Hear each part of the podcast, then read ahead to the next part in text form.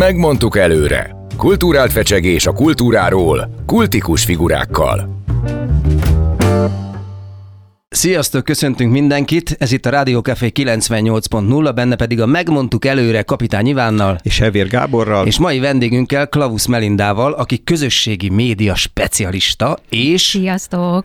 És szakértő. DJ, és DJ. és szakértő is. Szakértő. És DJ, és ez hogy, hogy működik ez? Fele, fele nap ilyen, fele nap olyan? Vagy hétvége? Én azt szoktam mondani, hogy az embernek van munkája, meg van hobbija, és nekem a munkám a közösségi média, és a DJ-skedés meg a hobbim. De maga a DJ-skedést is marketinges alapelvek mentén végzem, mert mindig figyelem a célcsoportot, az igényeket, annak megfelelő ruháim vannak például, tehát én regi zenével kezdtem, aztán most az utóbbi időben swinget játszottam, és akkor ahhoz kapcsolódó kultúrát is felkutattam, tanultam tánclépéseket, nyelvhasználat, ruházatot, mindent. Tehát... Az, mit csinál egy közösségi média specialista?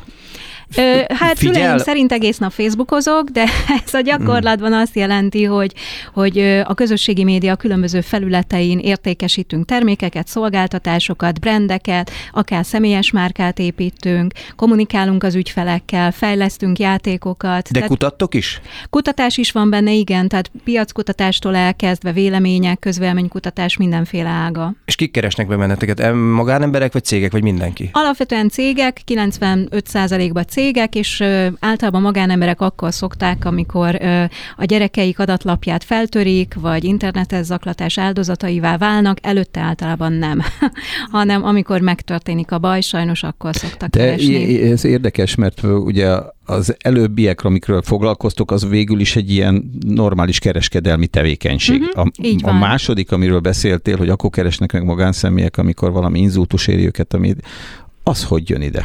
Az adatvédelem internetbiztonság, tehát nekem nagyon gyorsan Eszembe jutott az, hogy 2009-ben, amikor az első könyvemet megírtam közösségi média használatból, üzleti felhasználásból, akkor rá egy évre már megírtam az adatvédelmi könyvet, megosztok, tehát vagyok címmel, ami kifejezetten erről szól, hogy hogyan védjük meg magunkat, mert sokszor küzdöttem és küzdök mai napig azzal, hogy etikailag, meg morálisan nagyon határmesdjén működünk, még úgy is, hogy mi a legális eszközöket használjuk, de ebből a legális eszköztárból is rengeteg olyan manipuláció van, amivel én befolyásolni tudom az embereket, hogy vegyék meg azt az adott terméket, szavazzanak valakire, vagy vagy istenítsenek valakit. Tehát, hogy ezek az eszközök pro és kontra használhatók. Igen, de a, azt mondtad, hogy a, mit jelent az, hogy feltörnek egy, egy, egy oldalt? Akkor mi, mi történik azzal az oldallal? Alapvetően ma már érték mindenkinek az adatlapja, tehát nem kell, hogy celebritás legyen bárki, hanem egy egyszerű magánszemély oldala is értékes, hogyha az régebb óta működik, és folyamatosan tartalommal tölti fel. Mert hogy ezek a felületek, hogyha feltörik, akkor értékesítés céljára felszokták ajánlani. De hogy? Nem, nem, hát nem más, értem. más cégeknek, más celebritásoknak, hiszen van már egy olyan fiók, ami egy aktívan működő felület, és ezen keresztül akár 18 18 karikás termékeket, akár nem megfelelő dolgokat is lehet promotálni uh-huh. egy fokkal jobban, mint egy újonnan létrehozott fiókban. Mert az újonnan létrehozott fióknál sokkal erőteljesebb górcső alatt van a fiók, hiszen ő még kvázi nem bizonyított. Egy hosszú ideje működő fiók pedig azért értékesebb, mert ott már nagyon sok pozitív lenyomat van, amivel azt mondja akár a Facebook, akár az Instagram, hogy azért nem feltétlenül akarja azt megszüntetni, hanem egy picit azért körbenéz, hogy valóban teljes mértékben visszaélés történt-e ott az adott felületem. De ha mondjuk föltörik az én fiókomat, én, én közösségi médiától nagyon távol tartottam magam, majd erről uh-huh. is mhm. szeretnék veled beszélni, de most hogy két éve van egy Instagram fiókom, uh-huh. és hogyha azt föltörik, akkor ezt ugye észreveszem, hogy van rajta mondjuk egy hirdetés, ugye, uh-huh. amit nem én helyeztem el. Na de hát az eléggé lebukós nem, hiszen rajta van a termék maga, amit hirdet. Tehát abban a pillanatban tudom, hogy ők törték fel, jelzem, hogy ezt nem én csináltam, akkor ők megbuktak, nem? Tehát ezek... Hát sajnos ez nem ilyen egyszerű, mert Na. hogyha a fiókodat elorozzák, és akár a jelszavadat lecserélik, akár a kétfaktoros hitelesítésnél másfajta adatokat állítanak be, ami ho- nem hozzá tartozik, onnantól nagyon-nagyon nehéz visszaszerezni a fiókot, tehát ez egy hosszadalmas procedúra bármelyik felület esetén, és az a baj, hogy magánszemélyek esetén nagyon ritkán van beállítva például a kétfaktoros hitelesítés, hanem csak egy jelszóval védik, és ebből kifolyólag sokkal könnyebben feltörhető a felület. De csak kérdezem, feltörik a felületet, most ráraktam tíz képet, vagy uh-huh. nem tudom mennyit kiderül, hogy feltő. Akarom én azt visszaszerezni? Nem lehet azt letiltatni? kell -e nekem? Tehát, hogy érted, hogy mire gondolok ezzel kapcsolatban? Hát hogy... alapvetően azért jó visszaszerezni ezt, mert hát ott vannak az én fényképeim, a lenyomataim, a múltam, ott van a rajongóbázisom, ott van a kommunikációm, az üzeneteim, tehát, hogy általában az embernek a fél élete a digitális térben, mint lenyomat megjelenik, és ezáltal értékessé válik egy átlag magán személynek a fiókja is, nem beszélve egy celebritás vagy egy cég oldaláról, ahol meg célirányosan gyűjtögették össze a rajongóbázist, és azért több tízezer rajongót összegyűjteni, az ma már nem egy-két filléres történet, hogyha valódi rajongókat akarunk. Uh-huh. Igen, ez azért kérdeztem, mert hogy, hogy közben egy átlagemberről beszélünk, azért normálisan ugye nem csak kizárólag az az oldal tartalmazza ezeket, a, ezeket az információkat, vagy mondjuk képeket, tehát én nem veszítem el ezeket a képeket azzal, hogy feltörték. Igen, a rajongóimat el, de hát, hogy nem tudom megoldani egy, most direkt kérd, vagy uh-huh. ilyen, ilyen uh-huh. kicsit naívan kérdezgetem ezeket a dolgokat a hallgatók miatt, hogy nem elegendő azt mondani, hogy emberek, feltörték az oldalt, innentől kezdve a nem tudom, a Life Sex Shop üzemelteti az oldalamat, és azért jelennek meg ezek a furcsa dolgok, és gyertek át. Ja, akkor ezért vannak a te oldalon ilyen, jó, most már jó, értettem, jó, jó, jó. Ettől Minden van, kiderül idővel. Most, ha, így akartam bejelenteni. Jó, jó, jó, oké. Okay. Tehát, hogy nem, elég, nem elegendő ennyi? Hát alapvetően szerintem ma már az a fő probléma, hogy digitálisan készítjük a fotóinkat, és rögtön a social media felületeken megosztjuk. Tehát az, hogy lementsük Winchesterre, számítógépre, az nagyon-nagyon ritka. Plusz ugye ott vannak a felületeinken a, a, azok az emberek, akik valamilyen célból követnek minket, és első körben, amikor valaki elorozza az oldalunkat, akkor pont a mi ismerősi bázisunkat fogja értékesítési célból használni, tehát ő nem fogja fel felfedni magát, hogy ő XY-nál átavanzsálódott, hanem ő igenis megkeresi őket, akár üzenetben, akár adathalász linkeket vagy tartalmakat helyezel, és akkor rajtunk keresztül gyűjti ő az információkat. Ez bűncselekmény? Hát ez bizonyos szempontból igen, mert főleg, hogyha adathalászat történik, vagy nagy Isten még akár bankkártya adatoknak a leszippantása, akkor ez mindenképpen problémás. És akkor ö, olvastam róla szóló cikkekben olyan dolgot, például, hogy ugye a hashtagekre keresnek rá, és uh-huh. ezt, ezt meséld már te, hogy ez, ez hogy működik. Például mondjuk a gyerekek védelme esetében. Ugye? Tehát, hogyha ugye az, az a lényeg a dolognak, hogy olyan hashtageket teszel ki, hashtaggel látsz el dolgot, hogy mondjuk magányos vagyok valamilyen történetet, akkor egyszer csak erre fölfigyelnek a, ezek a mondjuk nevezzük őket talán gazembereknek. Hát a gyerekek védelme esetében nagyon sok összetevő van, mert alapvetően az emberi természet egy része olyan, hogy manipulálni akarja a kisgyerekeket is, mindenféle hát pedofil irányból, vagy akár adathalászat szempontjából is, és nyilván azok a gyerekek, akik picit is magányosabbak, magukra vannak utalva az online térben, vagy a társasági világban, azok könnyebben behálózhatók ilyen szempontból. Hát általában ilyenkor megnézik mindig azt, hogy az illető milyen tartalmakat tölt fel, hogy valóban mennyire elárvult az illető, tehát hogy, hogy mennyire könnyen manipulálható, befolyásolható, illetve hát ott vannak sajnos ma már a filterek is, akár például a TikTokon az újabban legnépszerűbb a, a Teens nevezetű filter, ahol meg lehet nézni, hogy tinédzserként hogy néznénk ki, és azzal videót is fel tudunk venni, és ez nagyon nagy problémás ilyen szempontból, mert hogy a gyerekek gyerekvonásokkal rendelkező felnőttek is fiatallá avanzsálhatják magukat, és így elkészítenek videókat, és azt hiszi a másik fél, hogy hát egy tinédzser beszél vele, miközben egy abszolút És ennek például nincs egy olyan szabályozása, hogy ezt nem. Hát a filterek világa egy nagyon érdekes kérdéseket vet fel, mert már abszolút nem a valóságról szól, és ezt a világot mi alakítottuk ilyenné igazándiból, mert az Instagram is már erről szól, a TikTok az még inkább erről szól, és már itt vannak az újabb közösségi média felületek, ahol meg aztán pláne erről van szó, hogy nem is foglalkozunk azzal, hogy a másik félből mit mutatunk meg, csak meg szeretnénk mutatni, például a Bíril alkalmazásba a kamerának a két igen, igen, igen. oldala sül el e, egy azon igen. és ilyenkor a hátsó kamerán, hogy én megmutatok a világból, meg másik emberekből dolgokat, azzal már senki nem foglalkozik. De a paparazzi az még tovább megy, ott már nem nekünk van hírfolyamunk, nem az egyes magánszemélyeknek, hanem rólunk gyártanak hírfolyamot az ismerőseink. Tehát aki eddig félt, hogy a nagy testvér figyel, hát nem a nagy testvér figyel, hanem a barátaink. A kis testvérek figyelnek. Igen. Tehát valójában nekem az a benyomásom ez alapján, hogy ez egy teljesen szabályozhatatlan és ellenőrizhetetlen írdatlan folyammá változott, amiben, eh, amiben tényleg csak magunkra vagyunk utalva, hogy miket teszünk föl, vagy miket nem, vagy mikről gondoljuk azt, hogy az nem árul el olyan fajta dolgokat rólunk, amit, amit nem szeretnénk. Mert hát most már Igen. egészen apró, ártatlan részletekből is olyan, olyan következtetéseket lehet levonni, amiket mi nem gondolunk, és hát azért szoktunk azon viccelődni, hogy mit tudom én, beszélgetünk arról, hogy kéne venni egy ágymelegítőt, és valamiért fura módon egy két óra múlva elkezdenek a telefonomra ágymelegítő reklámok jönni, tehát nem uh-huh. kerestem még rá, semmit se csináltam, de a telefonomon már megjelenik. Ez, ez hogyan történhet?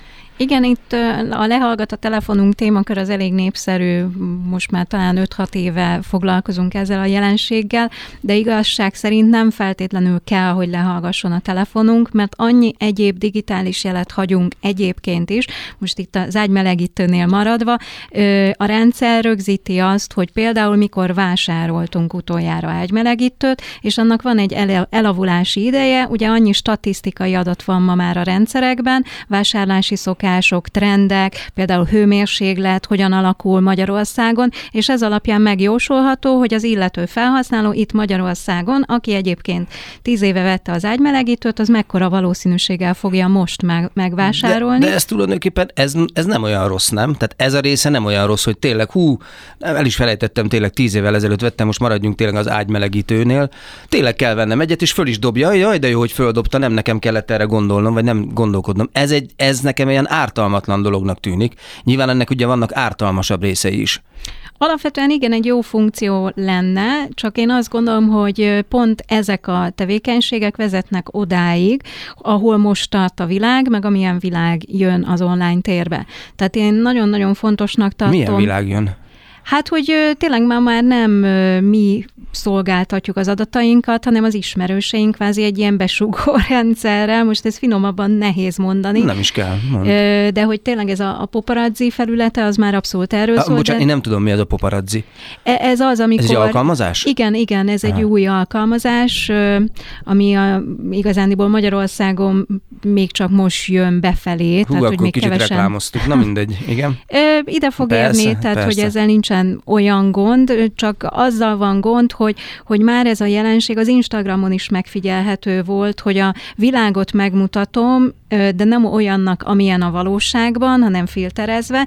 Ebből lett ugye a TikTokon is az, hogy mindenféle effekteket, filtereket használok. A Bírilnél, hogy a világ másik oldalát is megmutatom, de már nem foglalkozok azzal, hogy a többiek hogy néznek ki a képen, csak én legyek jól kinézve.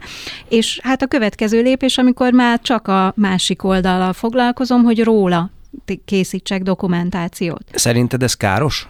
Hát ez a katasztrófa turizmus irányába mutat, az, hogy nem segítek a másiknak, hanem rögtön előszedem a mobiltelefonomat, hogy közvetítsem, mert az lesz az értékes, hogy megmutatom a világnak a dolgokat, és nem az, hogy, hogy a másik ember jól legyen, egészséges legyen, ő is szép legyen a világban, hanem az, hogy én hírt tudjak szolgáltatni a nagyvilágnak minél inkább.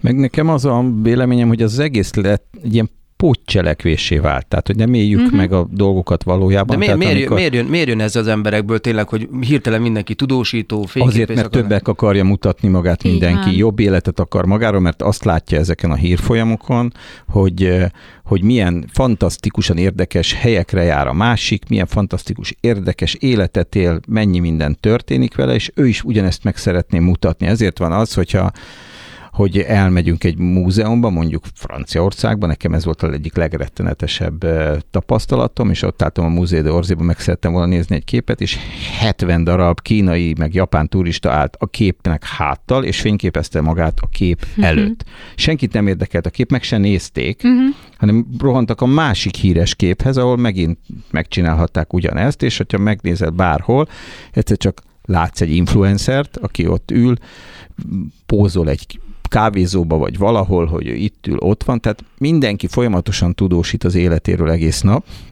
csak éppen nem éli meg azt, amit él. Igen, hát ez a like függéssel is összefügg, meg az, hogy kimaradok valamiből a FOMO érzés, tehát hogy nagyon sok összefoglaló nével közösségi média stressz szindrómának lehet ezeket a jelenségeket nevezni, amikor kifejezetten arról van szó, hogy stresszként, stresszorként élem meg azt, hogyha én nem veszek részt a közösségi tevékenységekben, és ez értendő az alatt, hogy nem dokumentálok, nem készítek fotókat, videókat, nem kapok megfelelő számú lájkot, mert hogyha nem kapom ezt a visszacsatolást, akkor én nem vagyok értékes a társadalom szempontjából. Legalábbis ugye nagyon sokan így vélekednek, de hát mivel egyre többen vannak azok, akik ebbe születtek bele a digitális világba, tehát egész egyszerűen a mostani tinédzsereknek nincs is annyira viszonyítási alapjuk, hogy a való világból merítsék a visszacsatolásokat, mert már kisbaba korukban ott a kezükbe a táblagép, ott számítógépeznek,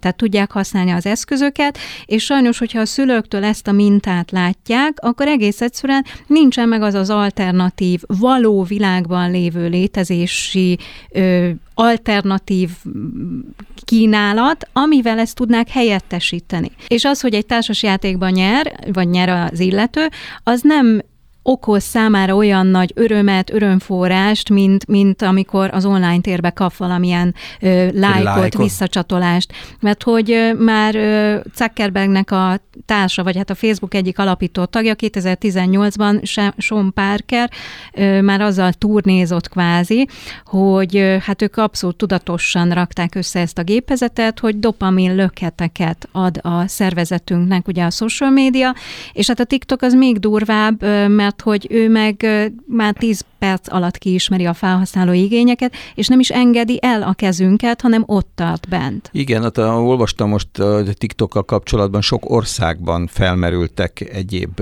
olyan problémák is, hogy akár a betiltását is szorgalmazzák, mert hogy nem csak simán ugye a személyiségre ható káros hatásai miatt, hanem egyszerűen azon, mert hogy rajta keresztül népnevelést tudnak folytatni azok, akiket nem szeretnénk, hogy népet neveljenek. Így van, ugye a kínai államról van alapvetően Igen. szó, és hát nagyon-nagyon fontos azt tudni, hogy aki a TikTokot tulajdonolja, vagy kifejlesztette, ő már 2015-ben olyan böngészőt hozott létre, ami 65 percig a böngésző felületére kötött kötötte, vagy szegezte az embereket. Tehát, hogy most el tudjuk képzelni azt, hogy egy kereső felületén 65 percig molyolunk, de nem megyünk bele a találatokba, csak a kereső felületén.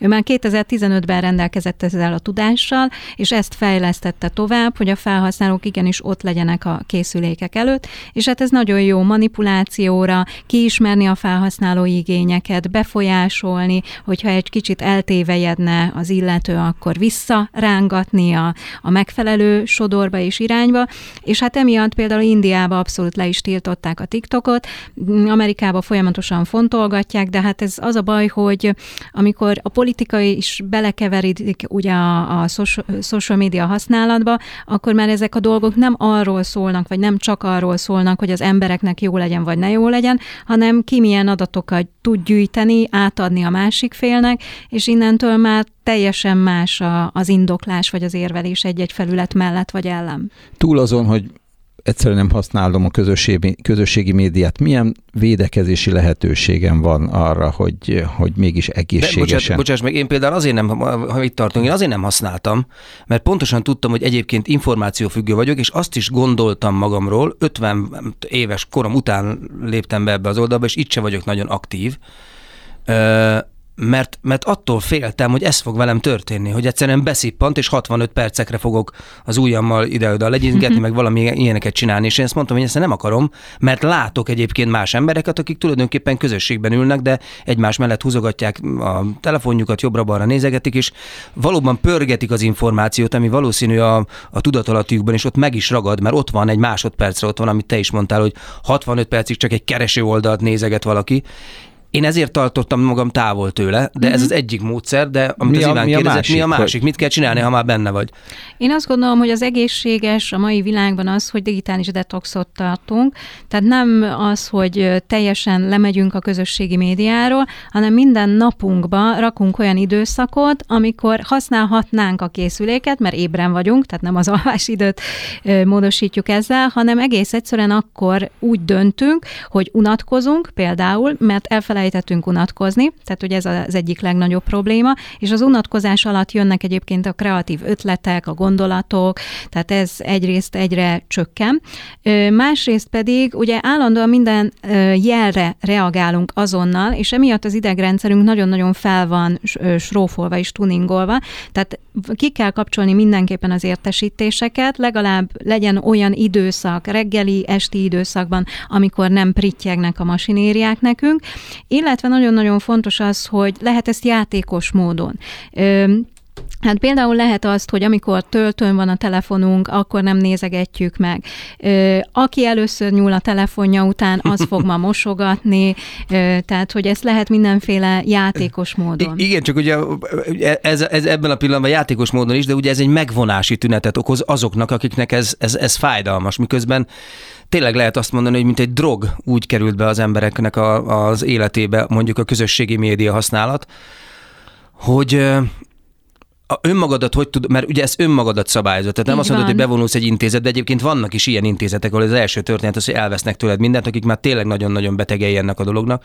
Azon gondolkoztam, hogy voltak régebben ilyen skifis sorozatok, mint a Fekete Tükörben is volt ilyen, hogy uh-huh. annyira átváltozik már a világ erre a digitalizmusra, hogy ugye pont nem az történik, hogy elmész egy jó hétvégére egy jó kis VR rendezvényre, hanem azt mondják, hogy megy, kimegyünk az erdőbe. És ott csodálkoznak az emberek, hogy jé, erdő. Uh-huh. Igen. Ilyet nem igen. is lát. Csipognak a madarak, és nem, nem digitális tehát annyira így van, hogy már, hogy így van, hogy a, az, az én kamasz gyermekeim, akik próbálnak ismerkedni, és még ugye egy ilyen hétköznapi módon is próbálnak, tehát nem csak a SMS-ek útján vannak, azt arról számolnak be nekem, hogy nagyon sokszor fordul velük elő az, hogy amik ilyen interneten, vagy SMS-be, vagy ilyen chat formájában nagyon érdekes valaki, és ahogy személyesen találkoznak, egyszerűen megszűnik, nem tudnak kontaktust teremteni egymással. Mert nem tanulták meg. Mert nem Tehát, hogy ez a meg. szocializációnak a, a jelentősége, hogy, hogy most melyik világba szocializálódott az illető, hogy azt látta a családban, hogy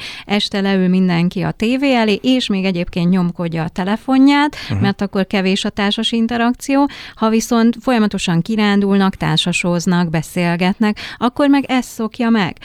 Iszképizmusnak nevezik ezt a jelenséget egyébként a, a tinédzserekre, illetve az egyetemistákra jellemző, hogy ott hagyják a társalgást, tehát ezt is a, egyébként Menekülnek a... előle, igen. Igen, és ezt a közösségi média kommunikációban tanulja meg, hiszen például egy messenger üzenetváltásnál nem kell beköszönni, nem kell elköszönni, nem kell, régebben úgy nevezték ezeket, hogy komornyik hazugság, amikor ugye be, be akartuk fejezni a barátkozást, hogy jaj, mennem kell, tanulnom kell, anyukám hív, stb. stb. És ezeket a kegyes hazugságokat ők nem tanulják meg használni. És emiatt ez az üs vagy fus elv érvényesül, hogy vagy ott hagyja szó nélkül a beszélgetést, vagy rátámad, hogy mégis most mit gondolsz, hát el, meg, el kell mennem, jobb dolgom is van veled beszélgetni. Tehát, hogy nem, nem tudja lekerekíteni ezeket a történeteket. Igen, nincs meg a személyes kommunikáció. Na hát majd erre visszatérünk a második részben, mert kezdek egyre szorongóbbá válni, de majd remélem ezt feloldjuk. Vendégünk Klaus Melinda, közösségi média specialista és DJ, és még arra is vissza fogunk térni. Ez itt a megmondtuk előre Kapitány Ivánnal. Hevér Gáborral. A Rádió Café 98.0, mindjárt jövünk vissza. Megmondtuk előre. Kulturált fecsegés a kultúráról, kultikus figurákkal.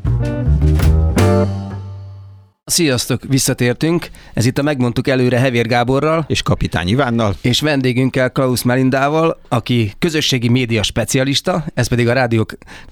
Na még egyszer. Sziasztok, visszajöttünk. Ez itt a Megmondtuk előre Kap... Hevér Gábor, nem, nem. Én még egyszer, még egyszer.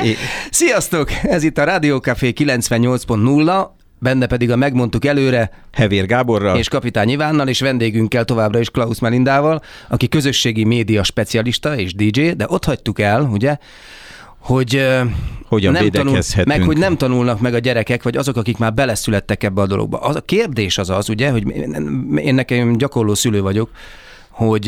Én nem minden gyakorlatlan Igen, igen gyakorlatlan nem, de, hogy, de, nek, de hát neked is vannak olyan korú gyerekeid, hát figyelj, majdnem, annyira, nekem, annyira, hogy a legkisebb, aki 9 éves, az szeretett volna egy Instagram oldalt, ahol ő közzé tehet dolgokat. Uh-huh. És ugye ez egy nagy dilemma volt a családban, hogy, hogy legyen-e egyáltalán egy ilyen, meg hogy mit közölhet, meg hogy hogy cenzúrázzuk, uh-huh. meg hogy nézzük meg azokat a dolgokat, hogy, hogy kik azok, mennyire lehet nyilvános, hogy tudjuk ezt csinálni. Tehát ez egy komoly probléma. És azért, és a döntés. Az én nagylányomnál, bocsánat, van Insta oldala, de csak privát, tehát nincsen, nincs uh-huh. megosztva. Ugyanez van nálunk is. Privát ebben a dologban, de, de ugye azt akartam kérdezni tőled, hogy nem jó nagyjából ezt mondani, de mégis az, hogy ez a világ rendje, nem? Tehát most elfelé halad a világ.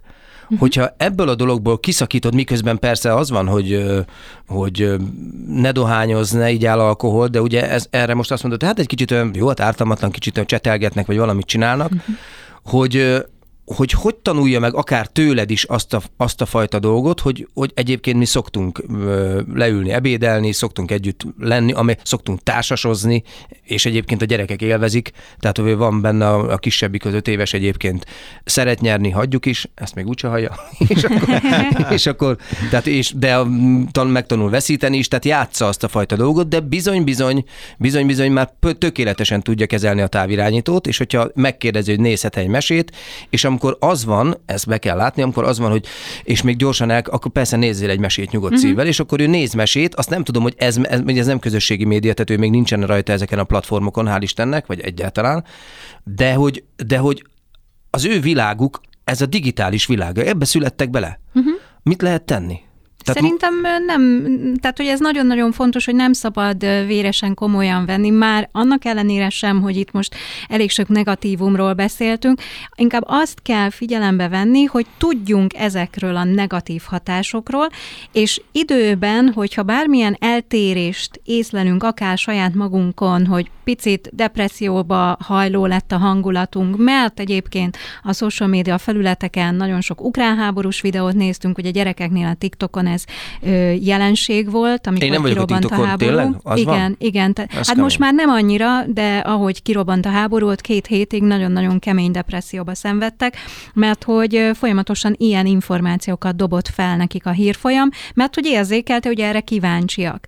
Tehát, hogy ezzel érdemes tisztában lenni, hogyha ha érzem azt, hogy most picit depisebb a hangulatom, akkor keresek olyan pozitív tartalmakat, macskás mémeket, vígjátékot, vagy bármi egyebet, ami ki tud ebből mozdítani De ez, de ez olyan, olyan, olyan erős önreflexiót igényel. Tehát, igen, hogy, én, hogy én ezt tudjam, hogy én most... Lenni. Hát igen, de ugye nyilván ez a legnehezebb, hogy én most tudom, hogy én attól vagyok ilyen depressziós, mert egyébként megfaltam a, a, háborús nem tudom ilyen dolgokat, mert azt akartam nézni, és olyan rossz kedvem van, nem is tudom mi van, mindegy, mert fölmegyek megint a közösségi média, és megint csak ugyanazok jönnek szembe. Tehát ezért nagyon-nagyon észnél kell lenni saját magaddal is, hogy ezt te tud befolyásolni. És ez felnőttként uh-huh. viszonylag könnyű, de, de gyerekként, gyerekként kamaszként nagyon, nagyon, nagyon nehéz. nehéz, és nagyon nehéz egy szülőnek igazándiból belelátni, mert ugye nagyon nehéz azt a határt megszabni, hogy hol avatkozol bele nagyon mélyen a gyereked életében, ahol már effektív, fölöslegesen sérted meg mondjuk mm-hmm. az ő privát szféráját, ami ugye nagyon fura azért egy szülő-gyerek viszonyban, de mégiscsak tiszteletben kell tartani. Bocsáss meg, én, én megtettem, még megkértem a nagylányomat, hogy ebbe a privát dologba engedjen be. Uh-huh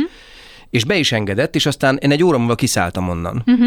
Mm, azt akartam megnézni, hogy nincsenek-e fönt olyan képek, nincsenek, hál' Istennek, amivel bármikor valaki bármilyen szempontból visszaélhetne uh-huh. az ő részéről. Tehát, hogy ez a védelem legyen, le is ültünk egyébként, beszéltünk erről, hogy semmi olyat ne tegyen közzé, ami később, aki most barát van, stb. és megnéztem, hogy tudom én 118-an vannak ebben a, ebben a 118 hát követője van ennek a dolognak, és kérdeztem, hogy kicsodák. Uh-huh. Azt mondta barátok. Hát mondom, szerintem 118 barátod sok. nincsen, az nincsen, tehát nem mindegy, hogy mit teszed. De mivel láttam, hogy a gyerekek kommunikálnak, és ez én is emlékszem arra, amikor 15 éves voltam, hogy hogy kommunikáltunk, és ugye, de ugye ez az ő csoport, nem egy csoportba mentem bele, hanem a követőibe mentem uh-huh. bele, de ott van egy chat szoba. Hát kiléptem belőle, mert, mert nem akartam a gyerekeket kellemetlen helyzetbe hozni, hogy, hogy ezt, ezt egy szülő látja. Miközben ők tudják, hogy én is ben vagyok, vagy ben uh-huh. voltam abban a dologban. Valóban lecsekkoltam ezt egy picit, ezt a történetet, és aztán kiléptem, amit az Iván is mondott, hogy tiszteletben tartsam a privát szférát. És hogy hogy, hogy hogy vannak azok a, a jelek, amikor azt kell látnod, hogy, hogy egyszer csak a gyerek valami olyan irányba kanyarodik, ami miatt viszont be kell avatkoznod. Tehát, és azért, a, ahogy látom, ez az egész közösségi média, ez legalább olyan súlyos probléma, mint a drog egy szinten. Abszolút, teljes mértékben egyetértek. Ez nagyon-nagyon fontos, amit csináltok, hogy, hogy a gyerek elmerte mondani, meg megkérdezte, hogy fent lehet-e vagy nem, mert hogy ilyenkor nagyon fontos a pozitív szülői példa, ugyanis hogyha azt mondjuk, hogy nem lehetsz fönt, akkor a gyerek fönt fog lenni, csak álprofillal, és még nem ismeri elmondani, hogy mi történt ott. Nyilván azt is lehet, hogy azt mondjuk, hogy ne 9 évesen, hanem mondjuk 11 évesen, vagy ha fönn akarsz lenni, akkor nézzük meg mindig, hogy mit raksz ki, és akkor közösen átbeszéljük, tehát hogy ennek azért vannak szintjei, mert hivatalosan ugye a közösségi média használat 13 évtől datálódik. Nálunk ez nem 14-től kezdődött el, tehát ilyen szempontból ebbe, ebbe jók vagyunk akkor. Uh-huh. Azt mondjuk, hogy X kor alatt lehet, de mondjuk például ugye ez én gyermekem azért akart fölkerülni szintén, mert az osztálytársai uh-huh. már mind fel vannak. Tehát mi ugye mindent megpróbálunk késleltetni egy ilyen szinten, de végül is senki nem törődik. Tehát azért van egy nagy közösségi nyomás, amiből meg tudod óvni egy szinten a gyereket, de, de azért... Ez az én koromban ez úgy történt, hogy kiátszottuk, hogy engem édesanyám nem engedett este tévét nézni, mert hogy amikor hétköznap volt, Igen. és mindenki látta a derikket. Nálunk én meg a Twin Peaks-et. Én fel, felkosontam, és én, megnéztem a Twin Én idősebb vagyok nálad, és én, én nálunk a Derek volt, vagy valamilyen dolog, és akkor annyi volt, hogy amíg a suliba megérkeztem, és nem volt egyetlen osztálytársam se a barátaim között, hanem minden, én ás voltam, ők bések voltak, vagy cések voltak, és amíg a suliba elértünk, addigra elmesélték a Deriket. Én már úgy értettem, értettem a suliba, hogy én már láttam, tehát Igen. tudtam. Tehát e- ezt kivédtem akkor. Ez egy fura helyzet, mert akkor még a tévé volt a, a Igen, mumus, amit tiltottak, én abban a szerencsés helyzetben, vagy szerencsétlenben voltam, hogy engem nem tiltottak el. Uh-huh. Tehát én, én fent lehettem, mindenki, ugye nálunk, nálunk ilyen szabados nevelés volt elvben, nem lehet, én fent lehettem, nem kellett nyolckor lefeküdnöm, megnézhettem, amit szerettem volna. Nagyon-nagyon kevés dolog volt. Azt hiszem még a nagyon pici voltam, akkor a Fantomas volt az, amit nem lehetett mm-hmm. megnézni, de azt is valahogy valami résen keresztül próbáltam megnézni. Tehát nem, de azt gondolom részben ez egy személyiségfüggő dolog is, hogy kire hogy hat, részben meg szerintem a szülői kontroll nagyon fontos, hogy az működjön. Hogyha tudjuk jól a gyerekeket, nem valamilyen szinten eh, kontrollálni ebben, hogy, hogy miket tesznek fel, hogy van, el tudunk velük beszélgetni. beszélgetni. Van más programjuk is velünk, mint az, hogy az internetet bújjuk együtt, akkor talán, talán. Így van, ilyenkor van esély. De amint tiltás, indul be, akkor sajnos a gyerek meg fogja oldani azt, hogy fent legyen a közösségi média hálózaton, és hogyha bármi történik vele, nem fogja elmondani. De egyébként akkor is észrevehetők ezek a jelek, hogy például a tanulmányi teljesítménye romlik, visszahúzódóbb, többet hazudik, hogy ő, ő nem, nem internetezik, de hát azért ez így érzékelhető. Csak hát ehhez is az kell, hogy beszélgessen a szülő vele, észrevegye, és amikor valakinek ugye két munkahelye van, látástól Mikulás másik dolgozik, akkor egész egyszerűen nem, nem nagyon nehezen észrevehető ez ma már. Igen, a másik ugye nagyon érdekes kérdés, ez, a, ez ebből az egész világból fakad, meg az influencerek kérdése, akiket követnek, meg akik hatással vannak a, a közösségekre, ami ugye egy nagyon vegyes képet mutat, hogy kik ezek, mert tényleg effektívan, tényleg azt kell mondanom, a makogó makimajmoktól kezdve nagyon intelligens, bár abból fura módon kicsit kevesebb, kevesebb van. van bent, a, akiket követnek a, a, az emberek, hogy, hogy ez, ez hogy működik? Hát alapvetően szórakozni szeretnénk a közösségi média felületeken is, tehát hogy ez a fő motivátor, és nyilván az influencer éra ö, még jobban ráment arra, hogy mivel tud több nézettséget, több lájkot, több hozzászólást kivívni, és nyilván azok a populáris vagy éppen megosztó jellegű témák, amikre ők ráutaznak, az még jobban megmozgatja az embereknek az aktivitását. Mert nekik ez üzlet. Ez nekik kőkeményen üzlet, Igen. és nagyon-nagyon fontos ezzel tisztában lenni, mert ma a gyerekek nagyon sokszor nem tudják azt, hogy mögöttük milyen gépezetek vannak, hogy az, hogy ő elkészít egy fotót, az nem két perc műve, hanem egy óra, másfél óra műve, hogy emiatt szerződéseket kell kötni, meg kell alkudni bizonyos helyzetekbe, tehát hogy azért ez nem egy egyszerű történet, és ott van még az a kérdés, ami még a jövő zenéje, hogy de mi lesz azokkal a jelenleg 20 éves, 30 éves influencerekkel, akik most emiatt abba hagyják az egyetemet, mert hogy erre is van nem egy példa ma már, hogy inkább azt mondta, hogy ő az influencer karriert választja, és mellette akár a táncművészeti vagy bármilyen egyéb egyetemet abba hagyja, és amikor ki durran ez a lufi, mert mondjuk rájönnek a cégek is, hogy hát azért meg kéne nézni a számok mögötti valóságot, mert nagyon gyakran ezek felpumpált számok ráadásul, akkor mi fog velük történni, hiszen nincsen szakmájuk. Hmm. Gáborból lehetne influencer? Hogy, Mindenkiből lehet influencer. De nem, hogy ő nem indul, a, most, most nem is arra gondoltam, hogy persze én belőlem is lehetne, hogyha, de hogy ő azért egy nagy előnyel indul, egy Mhm. ismert művész, tehát hogy ha ő, ő ebben fantáziát látna, lehet, hogy ebből üzletet csinálunk. még, Igen, igen, igen, nem majd, odaadom a egy tizedét. De, de mi, akkor tisztázzuk. Mi az az influencer?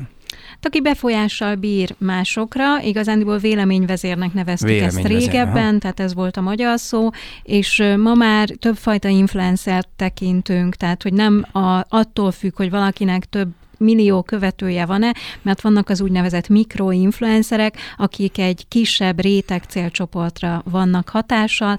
Ö, általában egy réteg témát is dolgoznak föl. Én például a mikroinfluencereket kifejezetten ö, szeretem, mert általában tartalmat gyártanak. Tehát uh-huh. ők nem csak kereskedelmi célra forgalmazzák a felületüket, hanem tényleg valamilyen réteg célcsoportnak hasznos dolgot, információkat, érdekességeket adnak. Ö, Például van egy lány, most név nélkül, aki a falusi életformát ö, ö, mutatja be, hogy hogyan kell tyúkot altatni, hogyan kell etetni az állatokat, és egy olyan fajta érdekes világot tár elénk, ami nem mindennapi, nem megszokott a mai De ebből ő világunkban. profitál?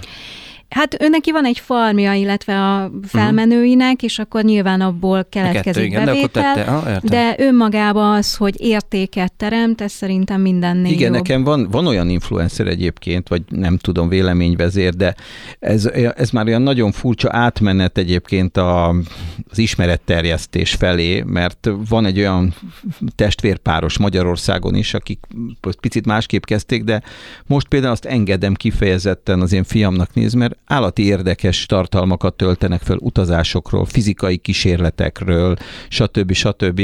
Néha vagyok bajban, amikor ezt meg akarja ismételni az én fiam, hogy ezt csináljuk meg, de, de hogy ők például kifejezetten hasznosak, mert ők is betöltenek egy űrt, az, Mhm. amikor viszont előcsomagol nekem valaki egy terméket, egy játékot, akkor mindig meg szoktam kérdezni, hogy ezt miért nézed meg?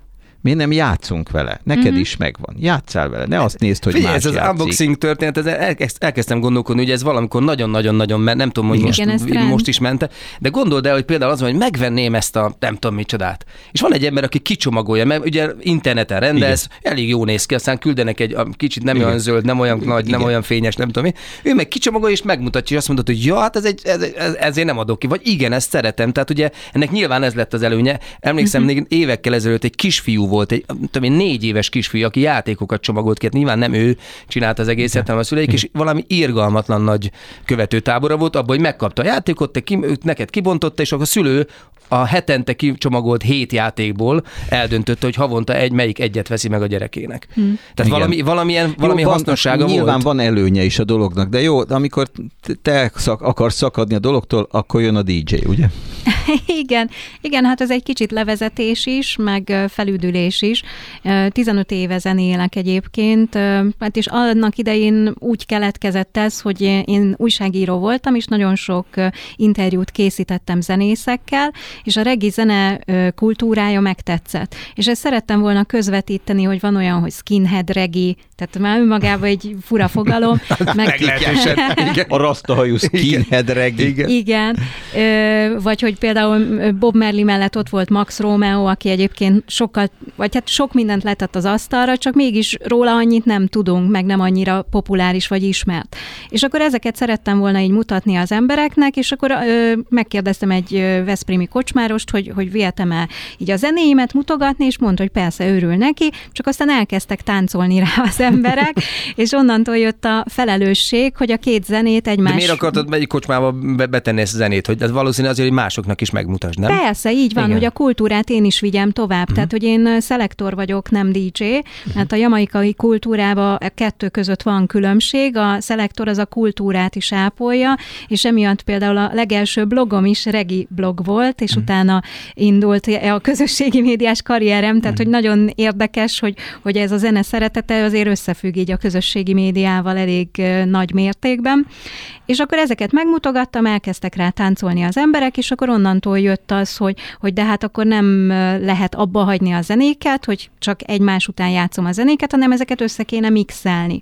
És akkor megtanultam azt, hogy hogyan mixelni, és akkor onnantól jött nagyon sokféle stílus, voltak rádiós versenyek, ahol top 10-be végeztem, mint DJ, és azok úgy visszacsatolást adtak, hogy akkor van helyem a pályám, és aztán így Pestre is hívogattak, és volt egy hely, ahol a főnökasszony mondta, hogy hát neked a swing az nagyon jól állna, és hogy kezdjek el swinget játszani, mondom, hát azt én nem, mert szerintem unalmas, és akkor ugyanúgy utána néztem a swing kultúrájának, és rájöttem, hogy hát Khan Basie az Isten király, mm. és onnantól nagyon-nagyon megszerettem a, a 1920-as, 30-as évek zenét, és akkor azt kezdtem el játszani.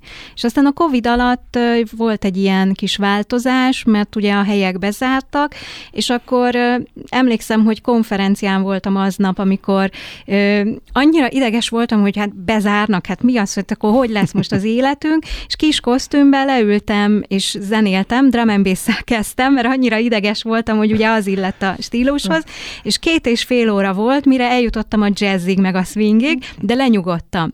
És ezt így közvetítettem az embereknek is, akkor még magamat nem mutattam, mert, mert nem szerettem volna mutatni, így a livestreaming alatt, hanem csak a, a keverőt, és ö, egész egyszerűen jöttek a visszacsatolások, hogy de jó, őket is megnyugtatta, meg milyen jó volt, és onnantól heti egyszer-kétszer elkezdtem a Covid alatt livestreamingelni, Covid dalokat is begyűjtöttem az ország minden pontjáról. Melyik meg... platformon?